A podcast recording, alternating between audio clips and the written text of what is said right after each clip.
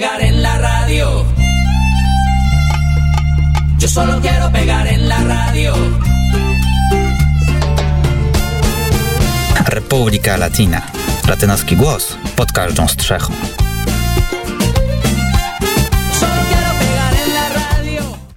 I teraz nie wiem, czy mój Buenas Tardes, czy tak, mój Buenas Tardes. No, bo już jest po południu. Nie da się ukryć. Czyli mogę zaczynać, bo wiecie państwo, w ogóle ja dzisiaj miałem być, tak jak mi się Jaśmiela powiedziała, miałem być, potem się okazało, że miałem nie być, bo Jaśmiela o mnie zapomniała, ale na szczęście przyszedłem, także jestem i teraz państwu przekażę informacje z Ameryki Łacińskiej. Tutaj słyszałem coś tam, kurier ekonomiczny, w związku z tym zacznijmy od tej informacji ekonomicznej. Tak przypadkiem się zdarzyło. Ubóstwo w Ameryce Łacińskiej, wiecie państwo, to jest też temat, o którym wspominałem bardzo często na antenie Radia Wnet we wszystkich programach poświęconych Ameryce Łacińskiej. No i teraz będzie taki rzut oka na ten temat z punktu widzenia, proszę państwa, niemieckiego. Taka ciekawostka. Pan Christoph Wünsch z organizacji pomocowej, jednej zresztą z największych w Niemczech i w ogóle na świecie. Organizacja nosi nazwę Brot für die Welt. Mam nadzieję, że mój niemiecki jeszcze był jakiś tam dobry, zrozumiały, czyli chleb dla świata, który jest odpowiedzialny w tej organizacji właśnie za Amerykę Łacińską. Powiedział tak, w Ameryce Łacińskiej obecnie mamy najwyższe wskaźniki ubóstwa od 27 lat i te wskaźniki nadal będą rosnąć. I co więcej, proszę państwa, ta informacja jest zgodna z forum o nazwie, z raportem Komisji Gospodarczej Ameryki Łacińskiej i Karaibów, czyli ECLAC, ewentualnie SELAC, w zależności od języka, które mówią tak, mamy bardzo poważne problemy regionu. Mamy spowolnienie wzrostu gospodarczego, zwiększoną presję inflacyjną, powolną i niepełną odbudowę rynku pracy po pandemii COVID-19. Zdaniem SELAC średni wzrost PKB w 2022 roku wyniesie około 1,8% wobec, proszę państwa, 6,3% rok temu. Inflacja, proszę państwa, temat, myślę, że ogólnoświatowy, nie tylko nasz polski. Obecnie w tym roku ma w Ameryce Łacińskiej średnia wynieść 8,1% wobec 6,6% w zeszłym roku. No oczywiście w porównaniu do Polski to jest nic, ale weźcie państwo pod uwagę, że to jest średnia z wielu krajów i mamy kraje, w których ta inflacja jest dużo wyższa niż w Polsce. Ubóstwo, proszę państwa, wzrośnie do 33,7% wobec 29,8% 4 lata temu, a skrajne ubóstwo do niemalże 15% wobec 10,5% 4 lata temu. Jakie mamy przyczyny? Przede wszystkim dwojakie. Pierwsze, skutki pandemii, czyli zakłócenia na rynku pracy, przerwanie łańcuchów dostaw, wojna. Druga rzecz to jest wojna na Ukrainie, czyli inflacja, która dotyka całego świata, problemy z dostępnością surowców takich jak gaz, ropa, aluminium, zboża, nawozy. Pan Jan Laj z Instytutu GIGA, to jest taki instytut badawczy w Hamburgu, mówi, że tak, perspektywy są złe.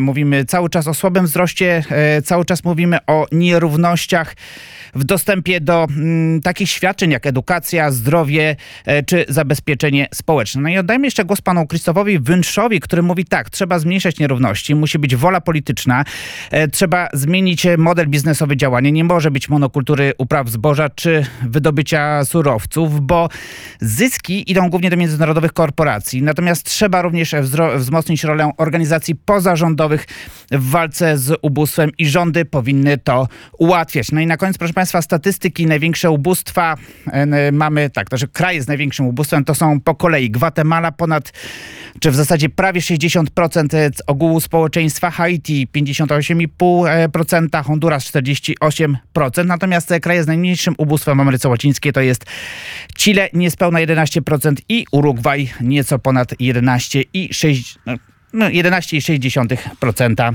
całości społeczeństwa. Skoro, proszę państwa, tutaj mówimy o ekonomii, to warto też zajrzeć na chwilę do Salwadoru, środkowoamerykańskiego państwa, które, jak zapewne państwo wiecie, jest jedynym państwem na świecie, które wdrożyło jako walutę narodową cyfrowy Bitcoin. Tę reformę, nazwijmy to ekonomiczną, wprowadził prezydent kraju Nayib Bukele. No i okazuje się, proszę Państwa, że mieszkańcy Salwadoru wcale nie są z tego powiedzmy faktu zadowoleni. Jak podają badania Uniwersytetu Środkowoamerykańskiego, czyli USEA, badanie popularności nad Bitcoinem, one były przeprowadzone we wrześniu tego roku, pokazują tak, że prawie 76% obywateli Salwadoru nigdy nie używało Bitcoina w transakcjach. Używało go nieco ponad 22% obywateli, a zaś 77% Salwadorczyków uważa, że wprowadzenie Bitcoina jest jedną z największych porażek dla rządu i całego kraju. Jak mówi Andreu Oliva, rektor USEA, Bitcoin jest najbardziej niepopularnym i najbardziej krytykowanym z elementów polityki prezydenta Najiba Bukele. Dlaczego rząd w ogóle wprowadził tego Bitcoina? Otóż ta waluta miała pomóc ułatwiać przekazy pieniężne za granicę i do kraju, ale de facto nie pomogła, proszę Państwa. Poza tym mamy też problemy ze stabilnością notowań tejże waluty. Kiedy Bitcoin został wprowadzony na rynek salwadorski, kosztował wówczas około $45,000 za sztukę. Później ta wartość wzrosła do prawie $70,000, natomiast obecnie spadła do około $20,000 za sztukę Bitcoina. Międzynarodowy Fundusz Walutowy mówi z kolei, że rządy nie powinny używać kryptowalut jako środka płatniczego właśnie dlatego, że te są niestabilne. No i tutaj trzeba też dodać, że wraz ze spadkiem poparcia dla Bitcoina odnotowujemy również spadek poparcia dla rządu Najiba Bukele. Wspomniałem Państwu wcześniej o Chile, to teraz przenieśmy się do tego kraju i do sytuacji kraju 3 lata po olbrzymich protestach, które, przypomnę Państwu, wybuchły w październiku 2019 roku. Początkowo był to protest studentów przeciwko wzrostowi cen biletów na komunikację miejską w Santiago.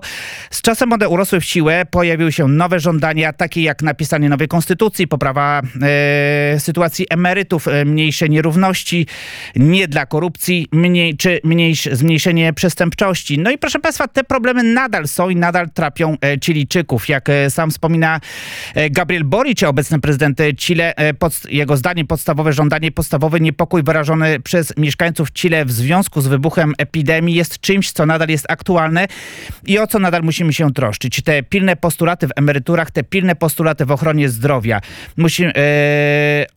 Musimy być w stanie wziąć się pod uwagę i tworzyć lepszą politykę publiczną. Wzniosłe przemówienia nie wystarczą. Potrzebujemy przykładów takich jak ten, jak nowy szpital w Kijota. Myślę, że jest to linia, nad którą musimy pracować. No i jak podaje tutaj, proszę Państwa, ośrodek badawczy Sade, Kadem, przepraszam, chilijski ośrodek badawczy, obecnie Chile znajduje się w dużo gorszej sytuacji niż miało to miejsce w 2019 roku i to pod każdym względem. Proszę Państwa, mówiąc tak, proces konstytucyjny, przypomnę Państwu, w 2020 roku Chilijczycy wybrali konstytuantę, powstał projekt konstytucji, który Chilijczycy odrzucili następnie w referendum. Obecnie trwają prace nad nowym. Emerytury, jak mówi Camila Vallejo, jedna z pań minister, nazwijmy to, w rządzie Gabriela Boricza, jest to reforma, która ma na celu natychmiastowe zwiększenie emerytur. Wspierana ma być ona technicznie, dostosowana do krajów OECD i z systemem mieszanym, gdzie mamy wolność wyboru. Jej zdaniem wszyscy powinni mieć poprawione emerytury, oczywiście z większym naciskiem na kobiety i osoby niepełnosprawne, które miały większe trudności strukturalne w życiu,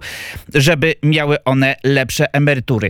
Patrząc, proszę Państwa, na stan gospodarki chilijskiej, odnotowujemy, podobnie zresztą jak w Polsce, wzrost inflacji. Ona jest oczywiście troszkę niższa niż w Polsce. Mówimy tutaj o około mniej więcej 13-14%, z tym, że ceny takie podstawowe wzrosły około 22%. Jak tutaj podają dane, kwota podstawowego koszyka żywnościowego rodziny po raz pierwszy we wrześniu przekroczyła 60,000 peso, czyli niecałe $62, zaś 90% jego składników, nazwijmy to tak, zyskało na wartości.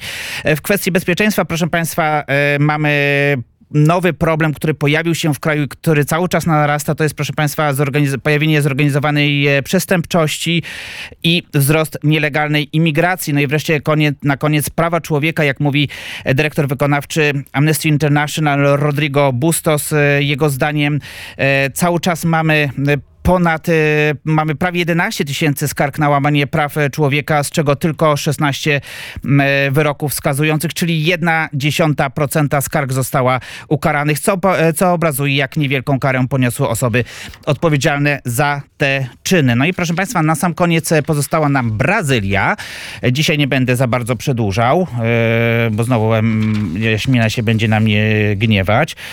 Brazylia i temat kampanii prezydenckiej, który jest tematem, myślę, tak jak wspomniałem Państwu wielokrotnie, chyba najgorętszym, a jeśli nie, to jednym z 3 najgorętszych tematów politycznych w całej Ameryce Łacińskiej. Przypomnę Państwu, Brazylia jest największym krajem Ameryki Łacińskiej i najważniejszym, jeżeli chodzi o gospodarkę. No i na pewno od losów tego, kto wygra wybory, zależy będzie sytuacja nie tylko w Brazylii, ale i nie tylko w Ameryce Łacińskiej, ale zapewne i na świecie.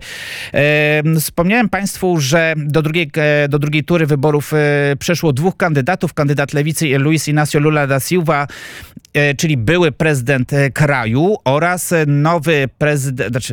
obecny prezydent kraju, czyli Jair Bolsonaro, przedstawiciel takiej skrajnej, populistycznej prawicy, mimo że jego partia nazywa się partią liberalną, no ale z liberalizmem zdaje się ona niewiele ma wspólnego. No i proszę Państwa, tutaj jak podają badania pracowni sondażowej IPEC, czyli tej słynnej pracowni, która zaniżyła bardzo w swoich danych poparcie dla Jaira Bolsonaro w pierwszej turze, ono było dużo wyższe niż podawało IPEC. Zdaniem teraz tejże pracowni obecnie Luis Inácio Lula da Silva może liczyć na około 50% głosów, zaś Jair Bolsonaro na około 43% poparcia. To jest zarazem niewielki spadek poparcia dla Luli i wzrost poparcia dla Bolsonaro. Z kolei 93% badanych przez tę pracownię mówi tak, że jesteśmy pewni swoich wyborów. No i jak to się, proszę Państwa, przekłada też na negatywne poparcie dla obydwu kandydatów? Otóż aż 46% Brazylijczyków nie chce głosować i powiedział, że na pewno nie będzie głosować na Jaira Bolsonaro. Z kolei wobec Luisa Inácio Lula da Silva ten procent negatywnych głosów wynosi 41% po prostu, ale proszę Państwa, to też warto wspomnieć, że jest to taki spadek nieufności wobec obydwu kandydatów. Na razie największą popularnością Luis Inácio Lula da Silva cieszy się w regionie Nordeści, czyli tym regionie północnego wschodu, najbardziej, powiedzmy, najuboższej części Brazylii. Z kolei na Jaira Bolsonaro chcą głosować przedstawiciele zarówno północy, jak i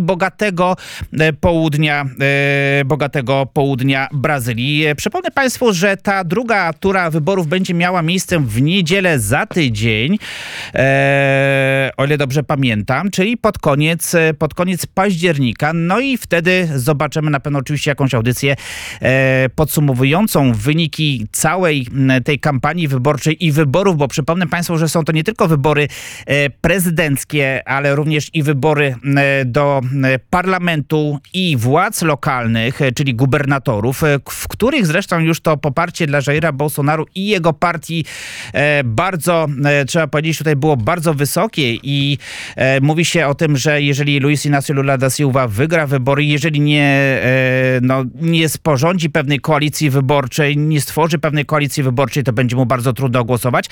A jeżeli wygra Jair Bolsonaro, no to cóż, proszę Państwa, będzie kontynuacja tejże samej dosyć dziwnej, tak powiem delikatnie, polityki. Tak mówił, drodzy Państwo, Zbyszek Dąbrowski, Republika Latina, ale też audycja Tres. Przypomnij proszę słuchaczom Radia Wnet, kiedy?